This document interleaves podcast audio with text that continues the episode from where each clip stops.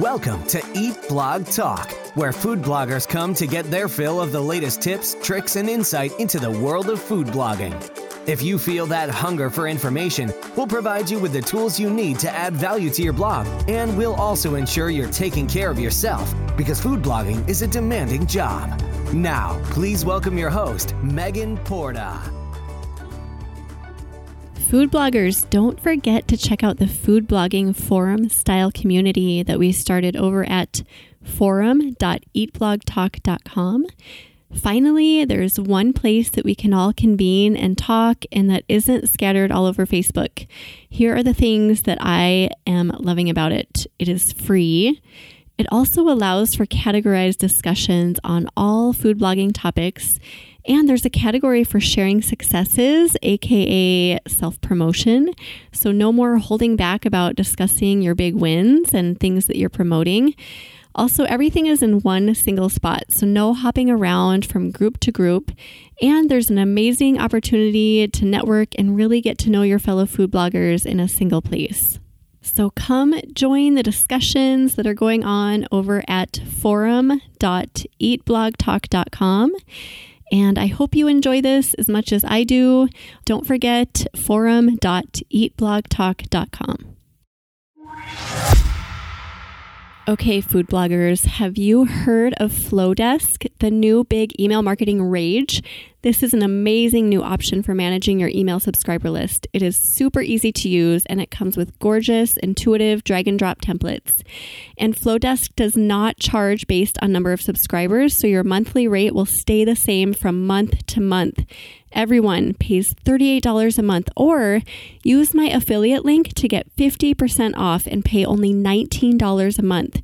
You guys, this is a fraction of the price of other email service providers, and you'll be blown away by the beautiful and intuitive templates waiting for you inside. Visit eatblogtalk.com forward slash resources to grab your link. Flodesk, the stunning new option for email marketing.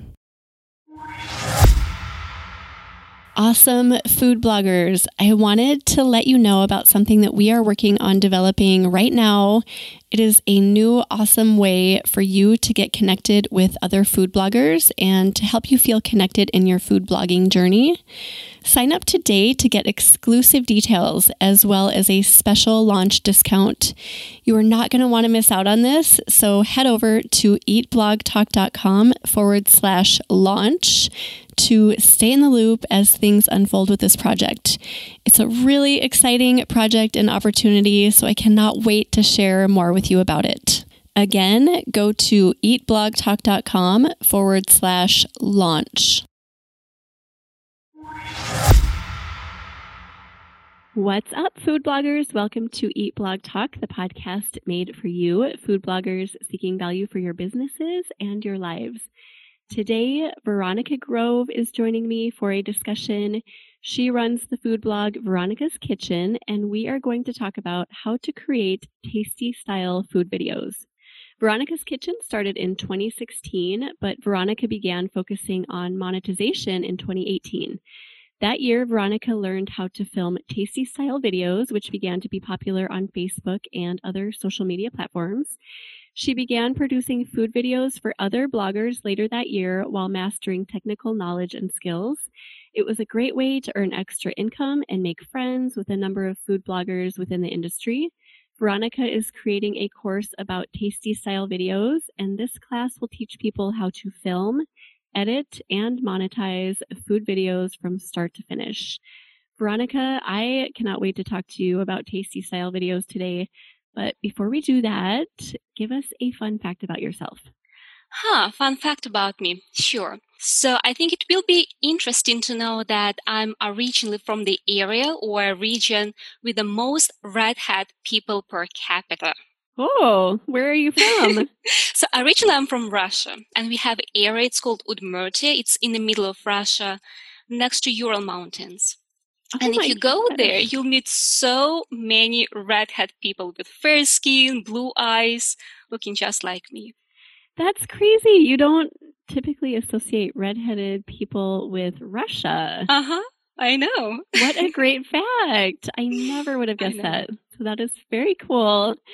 Thanks for sharing that. And again, I'm just really excited to talk to you today because I'm going to be honest with you, Veronica. I have a love hate relationship with video right now. Mm-hmm. so as many is, people. I know. I feel like that's kind of the buzz right now, and a lot of people are feeling that same way. So it's really timely for me personally because I'm just struggling with whether or not, especially the hands and pans videos or tasty style videos, are worth the time and energy to produce because they don't seem to be getting as much traction. So I'm excited to just allow you to convince me today. And hopefully, we come out of this conversation with me having a renewed perspective as well as everybody listening. So, start by telling us why those tasty style videos, which we also call hands and pans videos, are really important right now. Oh, I think tasty videos is actually so entertaining just to make them, at least for me. I, I love, I think it's my favorite part right now is to create these videos. And I think it's a perfect timing also to, if you didn't start making them yet, it's perfect time to do it right now because there are so many food bloggers in our community in the past few years and it's amazing thing that we have so many bloggers, other bloggers creating the same recipes, but it's getting hard to stand out when you have 20 other bloggers creating the same or similar recipe for a banana bread or muffins. And because our job is not just to provide valuable information like a recipe, but also to entertain, I think it's a great way to use new tools to attract people attention. And videos there, that is a new tool that grabs attention and entertains people. And for example, um, when you show a close-up video of pouring the maple syrup over pancakes or cutting a piece of a perfectly cooked steak, I think that's how you can show people so realistically your recipe and people can see and smell almost that pancakes or steaks. So they just want to grab and eat it.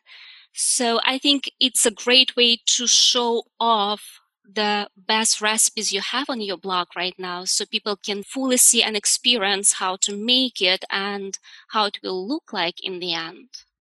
I love that you said see and smell because videos obviously like they're all visual, but mm-hmm. when you when you record and edit a really just delicious scene of food, it is almost like you can smell it. It's like all of your senses are ignited and you're really living in that scene and you're just experiencing it and I think that's kind of the magic of creating a good video, right? Is yeah. creating like igniting everybody's senses and pulling them in so that they actually watch it and they're intrigued and they want to make the food. That's the whole key. And I think it's kind of hard to do that.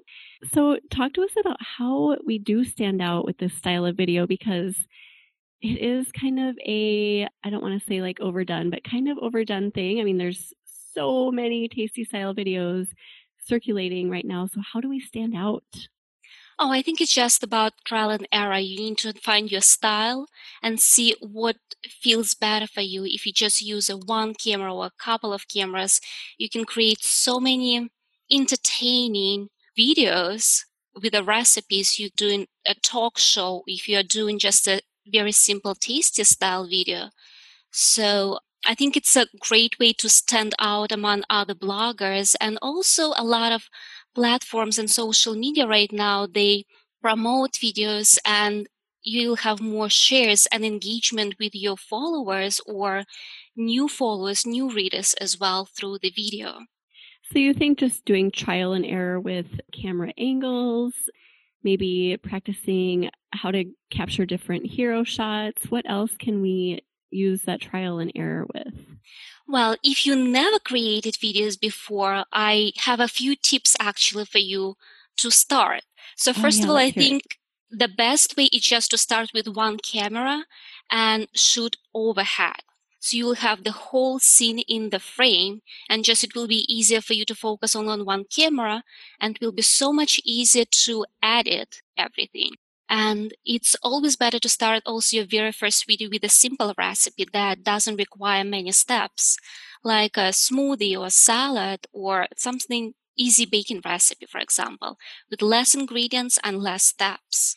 So when you get more comfortable then with the whole process, you can choose something fancy as well. But start with a recipe with three to five ingredients, minimum props and appliances.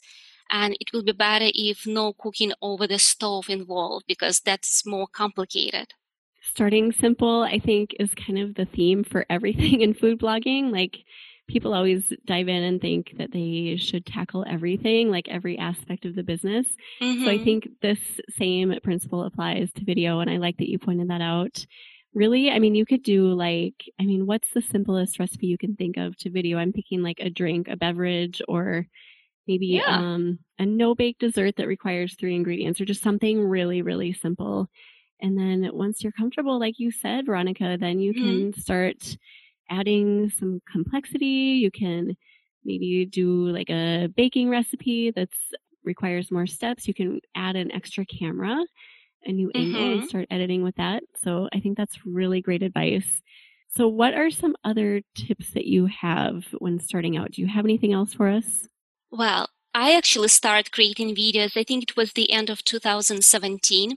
I even didn't have DSLR camera back then. So I just used my phone. I put it on tripod for overhead shots. And I remember I, the very first video I created was uh, three ingredient coconut balls. Oh. And it was very, very simple, very basic. It's my very first video. And it's so interesting. It's still my number one, the most popular video on the YouTube channel. Oh, wow. Yes, That's I think crazy. it has the, mo- the most amount of views and still brings me so much more traffic right now because of this video. Though it's it's very simple and the quality is not the best because it was just a, my smartphone. See, that's just proof that you can put something out there that's really simple when you have no experience. You don't you didn't really know what you were doing back then when you started and it's still getting traction for you today. I have a few videos like that as well on, on YouTube that mm-hmm. are really, really bad. I mean, I had my, I recorded with my DSLR, but yeah, straight overhead. The music that I chose was awful. And it was, it's just like a, a train wreck. The whole thing is like, oh, just wincing through it. Don't, please don't go look at my chili video. but I think it's so much fun right now when you, a year later, when you're already more comfortable with the videos and you're looking back at the older videos, it's so funny to look at them because they're very basic, but they still can bring you traffic. They still be engaging and so many social media right now promote these videos. So it's just, it brings you additional traffic, additional people who notices you and starts follow you. Yeah, I agree. And it's kind of like that SEO magic that people talk about. Like if a post of yours is doing really well, don't touch it. It's kind mm-hmm. of the mm-hmm. same thing. And I've kept my hands off of a handful of those videos for the same reason. It's like for whatever reason, there's magic built into that video. So I haven't touched it. I haven't recreated it. I've just totally left it alone. Mm-hmm. And I mean, like, okay, so I have chili. I think my goulash recipe too is really old. The video that I posted for that. And the amount of views I have on those are insane. Like compared mm-hmm. to my mm-hmm. other videos on YouTube, I mean, off the charts insane. So yes. it's like, it's weird. It's kind of head scratching, but hey, I, am just going to. It works. leave it alone. It's working for whatever reason.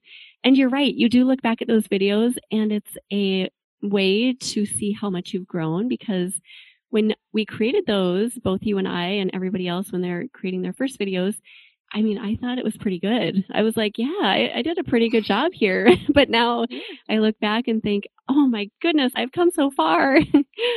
so it's a good way to sa- measure progress. Yes. And I think it's the same with the photography. If you look at your photos, food photos from a year ago, two years ago, it still will be a big difference comparing to what you have right now. Yeah, we're always making progress, and even writing too. Like I will oh, look yes, back at my writing absolutely. and think, why would why would I ever write that?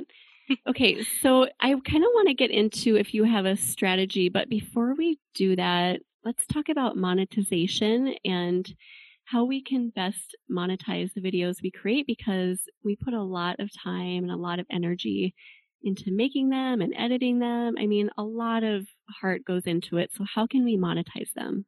Oh, yes. So, since videos take so much more time and work to produce them, and not a lot of people actually make videos because it's just so much work.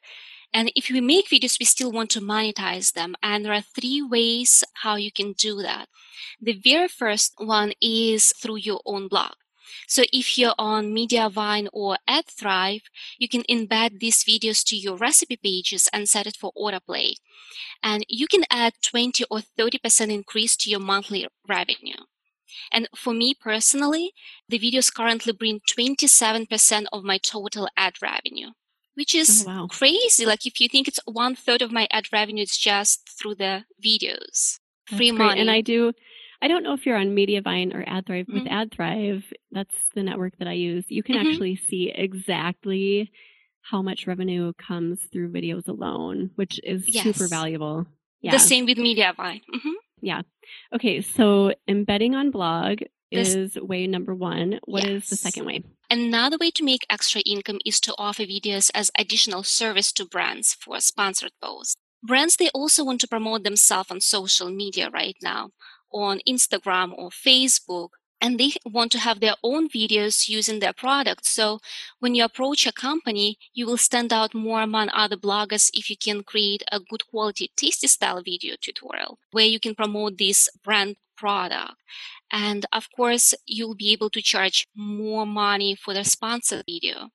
So I haven't created videos for a brand in quite a number of years. Now, like right now, if you were to create a video for a brand, during all of this, you know, pandemic, quarantine, are there different rules surrounding it or is everything pretty much the same? I would not say the rules are different. If you mean the monetization, how much you would charge, it just depends not on the current situation, but probably how big your blog is, how many followers you have on social media, how many traffic you have on your own website, and that will depend on how much you can charge. Okay. So do you work with brands a lot? Not a lot, but I do work with them. And I created a few videos actually for different brands. And of course, the amount how much you can charge for a regular sponsored posts comparing to the, the same post but with a video, it's very different.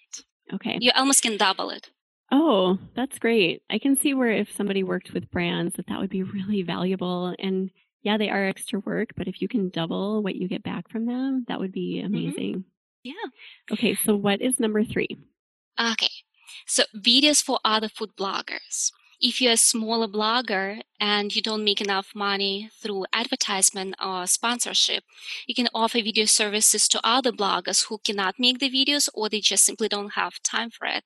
And this is actually what I used to do and I created so, so many videos for other popular bloggers that allowed me to make a full-time income back then. I'm, I'm not doing wow. that anymore, but I used to create videos for over a year for other people. That's great. Okay. So this is great because I think especially as bloggers are kind of just finding their way and getting into their own successes mm-hmm. in this business world, they do need outlet, like they need other sources of income sometimes. So video, I've always said this, it's a really, really great way to tap into a little bit extra income so that you mm-hmm. can keep blogging and get to that place you want to be. So, how do you find the business and how much business is out there to be had? Oh, it's unlimited, honestly. And I just promoted myself back then, two years ago or a year and a half. I promoted myself on Facebook among food bloggers group communities. And a lot of bloggers, they just don't have time to create the videos because they're so busy. They also have family, maybe some other jobs, and they just want to outsource as much work as they can. That's why VAs are so popular right now, or outsourcing videos is so popular because just people don't have time for it. And this is a great way for you just to find extra work and add extra income yeah. So I've always wondered about the logistics of that, creating video for other people. Is it just kind of a nightmare or is it something that just takes a while to get into? I mean, as far as like buying groceries and sorting through the recipe. And I mean, talk us through that a little bit. How does that go? Okay. So I think it's just when you create a routine and you set your own rules how you usually work other bloggers they just follow it and it's not really that hard when you start working with a blogger, you just send them a list of what you offer, how does it work, all your step-by-step instructions, how the payment system works, and then you agree on the terms. you choose the recipes. Usually I help the bloggers to choose their recipes because it should be still more comfortable for me to create, recreate their recipe and mm. show it off because I never made that before. And you just film a video like you would do it for yourself. And I honestly, I love that. I love working with bloggers and I made so many friends among this mm. community. And yeah, I think it was an amazing experience for me. I love that not only was it a source of revenue for you, but that you actually saw it as a way to network and to make friends. And I'm sure that you probably still have relationships with those people. So that's something that we don't think of that, you oh. know, this is an opportunity to really grow inside the community and get to know people. Absolutely. I think food blog community in general, they're so nice people and they're so kind and always encouraging. And when you actually start working with them, you make friends with them. So you start to become friends on a completely different level and help each other, encourage and just help each other to grow in a different way. So yes. It's so true. Food bloggers are amazing. And once you start really like connecting with them, for me anyway, I just see how hardworking and strong and in, they're just filled with passion and I don't know, there's so much that I could say about food bloggers that I love, but working with them or even like doing something like I'm doing, having a hosting a podcast and talking to people regularly, it helps me so much just to get into their worlds and to build friendships. And there's something just really, really valuable about that. Oh, so I absolutely. I love that you have tapped into that too. Okay, so let's go back just a little bit. So finding business, if somebody does want to branch out and create tasty style videos for other food bloggers, you mentioned like just putting yourself out there on Facebook groups. And is that mm-hmm. how you mainly found business? And are there other ways to find it? I think the first step is just put yourself out there and promote yourself. Maybe you can create a page on your blog and show examples of the videos you created before. Write a little bit about what can you do, what type of videos you create, how long they are, is music is included, is the ingredients included. And then after you start creating a couple of first videos for bloggers, they start to promote your company already to other food blogger friends as well. And that's how you grow. Word of mouth, I think. Yeah, once the momentum gets rolling, I'm sure word of mouth really, really helps out. What about figuring out how much to charge? I think that's a hard thing to do for a lot of us. Like, do I go high? Do I go low? How do you work through that? How do you find somewhere to start? Oh, that's a good question. When I started, I really was charging just a very funny amount of money. It was basically for nothing because I just needed more experience. I didn't know how it works. So I was just doing the basic videos for the first probably 10 bloggers for such a low amount of money. And basically it was exchange of videos with experience. And mm. I just grew through that. So I started to increase the prices. Yes, I just, I think you just mm. find a good balance between what you can charge and what other bloggers can afford to pay you because you don't want to spend five, six, seven hundred dollars just on one video. For another blogger, it's a lot of money. Yeah. So yes, but again, at the same mm-hmm. time, when you create the video, you still need to cover your own costs because this is your business and you need to pay the salary, you need to pay all the expenses, you need to pay for the ingredients. So yes, it's just finding a balance, I think. And the same as you're finding a price for a sponsorship. You can right. just do a sponsorship for as a gift exchange. They will send you a product and that will be enough for you, or you will charge five hundred or a thousand dollars. I guess it's all about how much you can afford to charge. And you yeah, that makes sense. Mm-hmm. Yeah, right. And as you get more experienced, obviously you can start charging a little bit more once mm-hmm. you're more mm-hmm. confident and your skills are more fine tuned. So I have a few questions for you about video and social media because once you create a video, yes, it goes on your blog, embed it there. And then YouTube, what is your strategy for putting it everywhere else? Oh, I love actually promoting my new recipes that come out through the videos, through different social platforms. And almost all of them, they show a higher engagement rate for videos than for photos right now, surprisingly. For example, for Instagram, they start just with sharing photos and in the past few years they start integrating and promoting more videos than it was igtv and now stories are so popular. So the engagement rate for videos is about for me i think i was just looking at my analytics the other day and for the video engagement rate it was 39% while my photos engagement was only 14% so it's hmm, more than double engagement rate. And I think the same with the Facebook. My favorite way to promote through Facebook is just to share these videos on Facebook groups. For example, I create Instant Pot recipes and I have a number of videos for Instant Pot recipes. So I'd like to share them in the groups that share the same interest. And you'll be surprised, but you will have such a good amount of traffic from sharing a video versus a photo on these groups. Are you talking groups like the big Instant Pot groups that have been formed mm-hmm. by somebody else or groups that you form yourself? Okay. No, no, no. Other groups like Instant Pot community, I believe. Well, there are there are a number of Instant Pot group recipes. So it doesn't have to be Instant Pot; it can be any other group. Yeah, but those Instant Pot groups are huge. They're they are massive.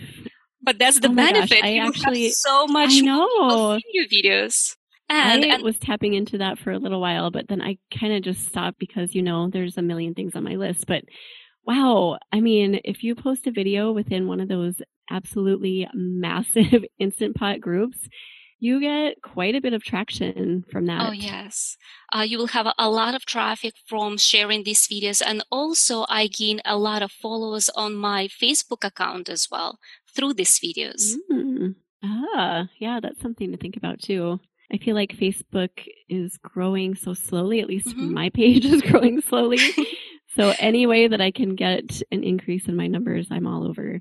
Okay, so once you post your blog, you go to YouTube for sure, right? You post every single video to YouTube. Yes, I post on YouTube, okay. I post on Instagram, Facebook, of course, and Pinterest. It also Pinterest started to promote videos right now and a lot of bloggers doing it. And actually, my top five pins right now that bring the most traffic, it's all videos.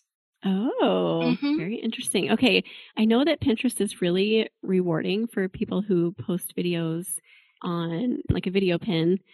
So I'm curious to know what kind of formatting you use because I know some people are doing like that split vertical where they mm-hmm. put like a square video and then they'll put like a title or doing more of an IGTV format where it's just like one big vertical format. What is the preferred method? I think for everybody it works format. different. Yes, I think for everybody it works differently. They have different strategies. For me personally, regular square videos work the best. But I talked to a number of bloggers and they said for everybody it works again different. For some people, you need to have some text over the video. Other people like two by three format. It's just it probably depends. Okay. But again, for, for me, it's a and regular how, square video. And those are doing well for you? Oh, yes. Okay. And then how much content should we put on Pinterest that is video versus photos? Most of my pins, they are still photos for now, but I try to put at least 10 videos uh, a week just to keep it going okay. and have the momentum to get more traffic. And of course, these videos will repeat over the time because you don't have hundreds of videos on your blog, but that still works. Yeah. And does that go for Instagram too? What is, I mean, I know that most people post photos and then kind of sprinkle in some videos here and there. Is that what we do on Instagram as well? Yes, and actually, I'm trying to play around right now with the different formats and see what will work for me, what strategy to choose. I know that a lot of people saying that carousel work the best right now. So I'm trying to play around and put, for example, the video first and put a couple of photos after that in a carousel. And that's been working really well. The regular square videos, they work well, but they have to be under a minute long. So that's also probably okay. a small issue right now with all the platforms because every single platform they have different preferred format, whether it's a square, yeah. whether it's two by three, or it's a horizontal video. So yes. Yeah, it's fun, isn't it? Trying to adhere to like a million different video formats. It's like, how many formats can we make for well, a single video production?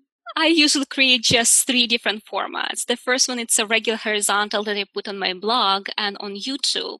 Then you can just cut out the edges and create a square video that goes to Facebook and Instagram. And also I create sometimes two by three for Instagram IGTV. So that works. Yes, well. and I'm just waiting for like triangular platform to come out so we can make like triangular formatted videos or I don't know. circle or something just off the wall. I wouldn't actually be totally surprised if something like that happened. How sad is that? Like, oh, okay, here we go. Diving into carousel format. You know, it just might sound so complicated and overwhelming in the beginning to create all the videos and create all the different formats. But once you start creating them, it's really not that hard and it's actually very entertaining to make the video and then edit them. And there is one trick actually that I'm doing right now to kill two birds at once. I had an audit with Casey Markee. I think everybody is having the audit with him right now. And he really encourages you to do step by step process photos of the recipe. Mm. So what I do is just I shoot a video and I take a screenshots of the process steps and I post the screenshots as step by step photos. So you don't have to do a separate photos and a video for the same recipe, just do it all at once. Oh, yeah, that's great. That's really great advice.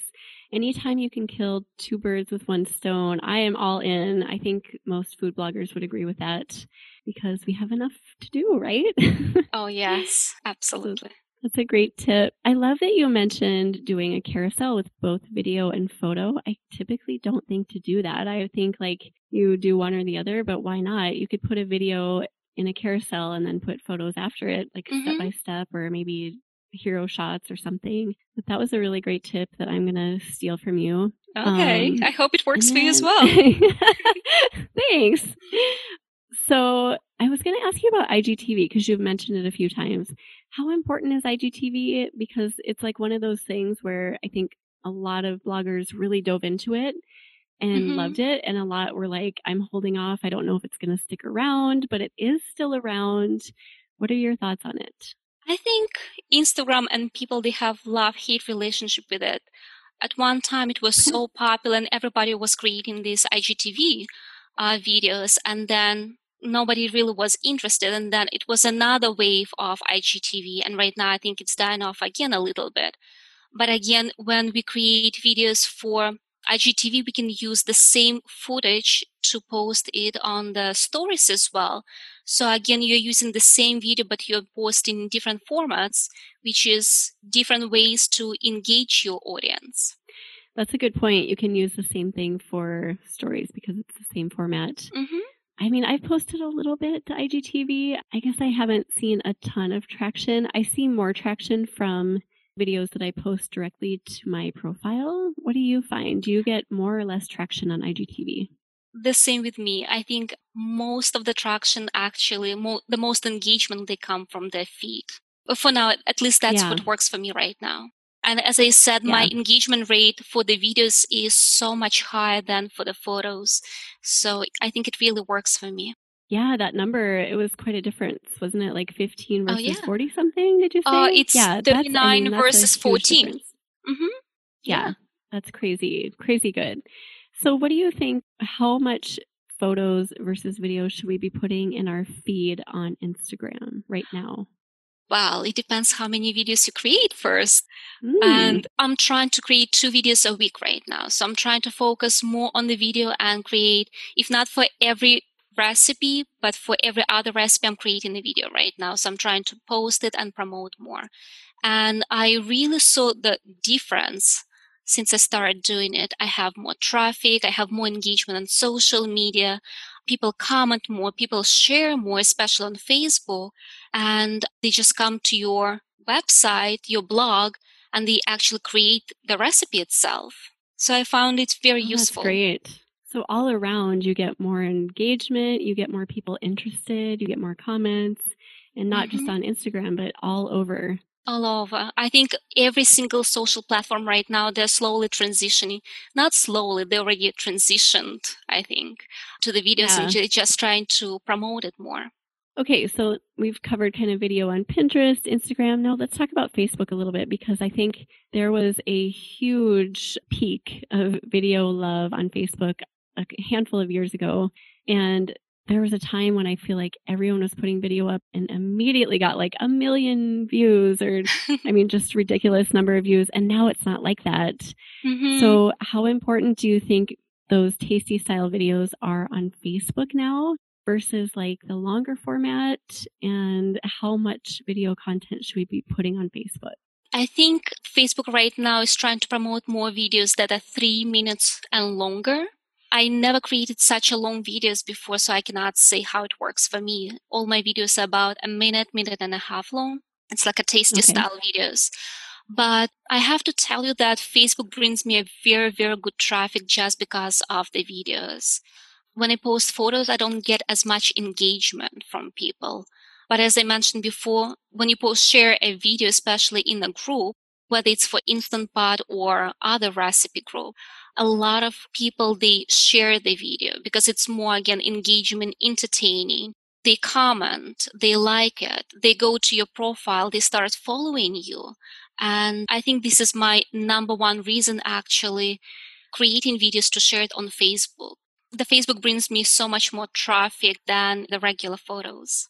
And because of those groups, or do you get a lot of traffic too from your profile or from your page?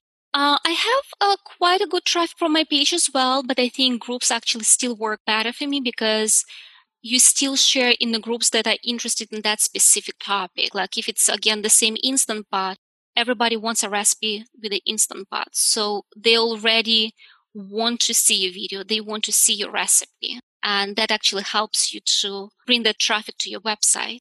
That makes sense. And my team and I continue to post videos on Facebook, my Facebook page, mm-hmm. just because I feel like I shouldn't stop. I've built a little momentum. It's like very slow, but I just feel like I need to keep going with it. And to stop would be like throwing all of my hard work into the garbage.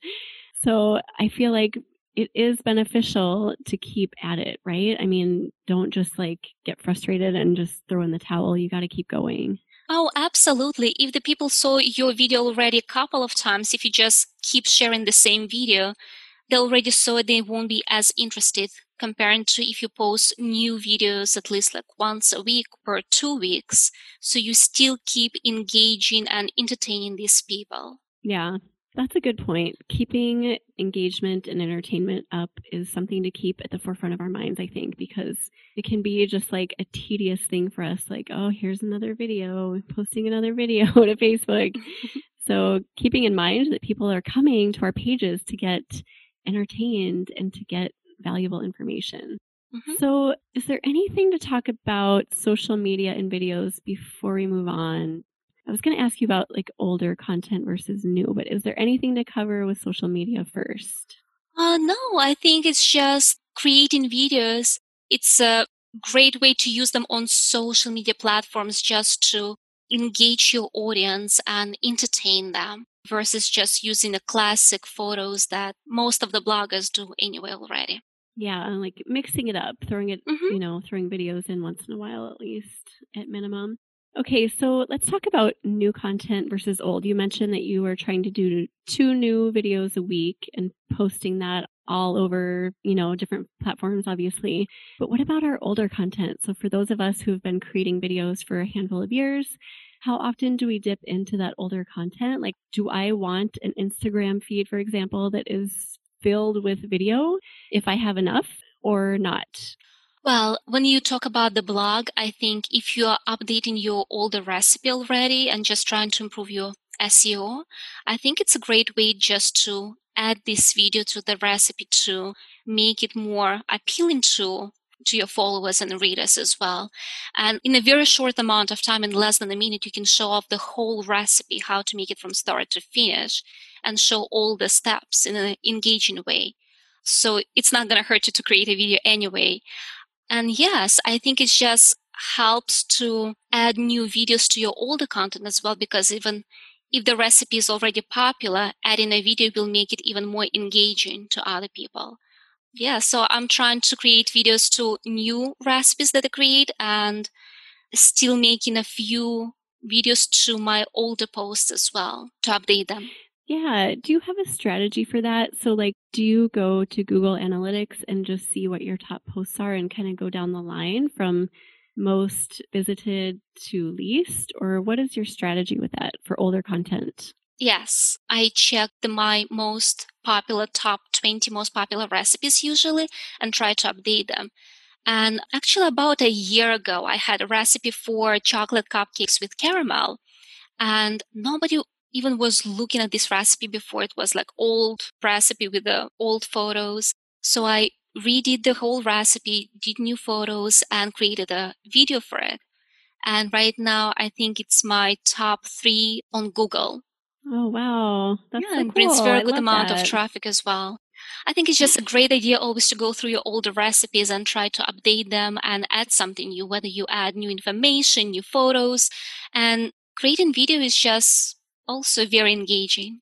So let's talk about blog posts for a second because I was talking to a few blogger friends recently and they were expressing, as was I, just like kind of discouragement around creating videos that were hands and pan style and putting it on our blogs because we didn't know if that was actually what people were wanting to see when they came to a blog post they want the recipe but then we hear all the time and you are proof of this too because you said that when you added a video it actually like rose in rankings is it adding value to people's experiences with our blog post to have a tasty style video embedded in the post i don't know i mean i don't i'm kind of like torn on that so i'm willing to hear your thoughts. I think yes, at least with my own experience. If I go to somebody's website and I read through the recipe, and usually I want to see the video of the recipe and see how it's done, especially it's more complicated.